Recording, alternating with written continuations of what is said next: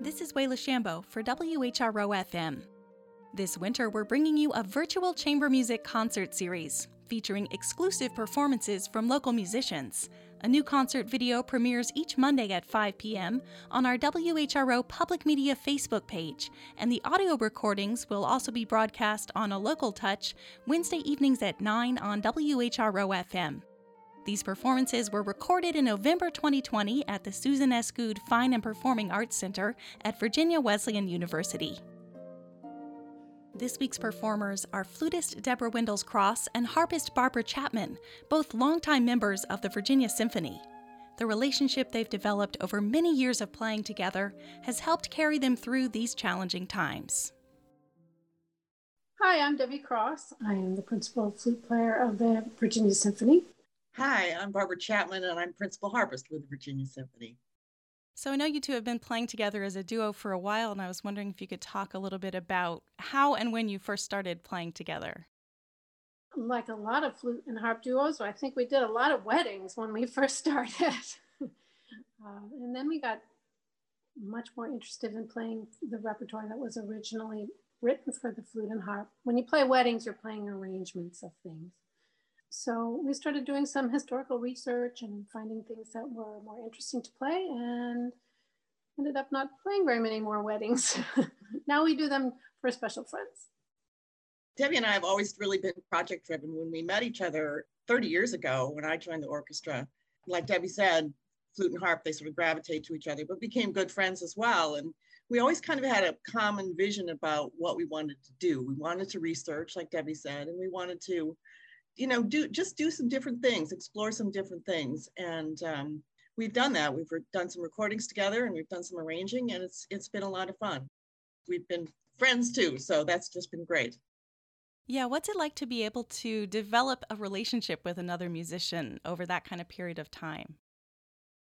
I think it's been really interesting actually, particularly now. And I was reflecting on this this last year and we have worked together a lot. And I have grown over the years to anticipate how she breathes, and and the ensemble is really evident. I mean, people say to us that we play well together, and I, and I I think there is an ease in what we do, and you kind of grow and become together over a long period of time. But it's been really interesting during the pandemic to work together apart, and we've sent videos to each other and we've played along with the video and we've we've really limited our time significantly together. And I think the experience of sort of growing and breathing together for 30 years has, has paid off. When you spend that amount of time together, you end up having coffee and chit chatting and gabbing. And it turns out that our husbands are friends too. So we, we spend a lot of time together and we've, we've known each other for many, many years that seems really wonderful to me to be able to have that kind of both musical relationship and, and friendship over many years. That's really special.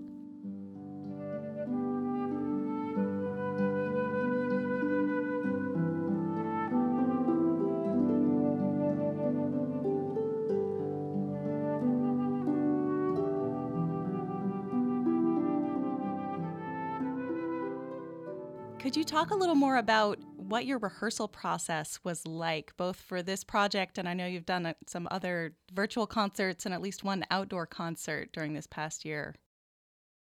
Well, Barbara did mention about how we sent videos to each other, and we tried to do some of those uh, collab videos where you play into it and then someone plays on top of you. We found that was really difficult. We, we we're not very technically savvy. So we ended up having to have some help with that. So what we ended up doing was we would each make our own part. We'd send our part to the other person and they would play along with it and make their part. Then we would send the two separate parts to a technical person who would put them back together again for us. We were able to expand on that when we were rehearsing for our outdoor concerts because we could actually rehearse together that way, lay down a track and send it to the other one, and the other one could practice with it. And it sort of depended on who was playing what, uh, how, which one would play first. And so we would transfer things back and forth like that. And um, it, it worked for the amount of time that we had to spend together during the pandemic. Eventually, we did have a few outdoor or socially distanced rehearsals. I never thought during the pandemic that we'd be able to explore anything new. I thought that we would just have to go with what we knew and we had been playing and go back to some of the repertoire we played 10 or 15 years ago and pull it out and relearn it because we wouldn't have that kind of rehearsal time. But it's interesting, we have had the opportunity to try some new things because we were open to making a recording of it, sending it down, and spending time. And it was so interesting. You can spend a lot of time playing with somebody and not really paying attention. But when you're just listening to the audio and you have to really, really dive into what they are doing, how they are phrasing, how how they are breaking between a phrase and the tempos. We tried not to be metronomic and to be able to sort of feel that with, with someone else by only listening, by not getting a visual or not even feeling someone in the room with you. I, I realized that my attention really ramped up for being in an ensemble. And one thing I might add is that Debbie and I are incredibly project driven. And so we have been so grateful this year to have opportunities like this, to have a project and say, okay, I want to get up in the morning and I'm going to practice today because I have a goal.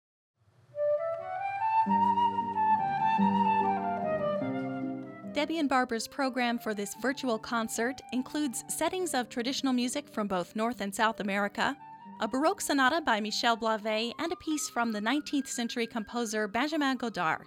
I asked if they had any favorites among the selections. No, not you really. Know, we tried to pick a program that had quite a variety. You know, we have something from Baroque era, and then we have a little more Romantic era, and then some South American things, and then kind of a folk song setting. So we wanted to do a variety of things because that's what we do. We, we like it all. We often, when we're planning programs, sometimes we're looking for a theme. Okay, well, we want all French music or all whatever. And sometimes Barbara just says, well, you know what? Why don't we just do a program that's music that, that Debbie and Barbara love? and that's kind of what these were, I think. Exactly. M- music we know and love. And we always go for things that have beautiful melodies. I mean, Debbie just spins a she spins a beautiful turn. I mean, it's just great. And so to take her away from playing a gorgeous melody is is wrong.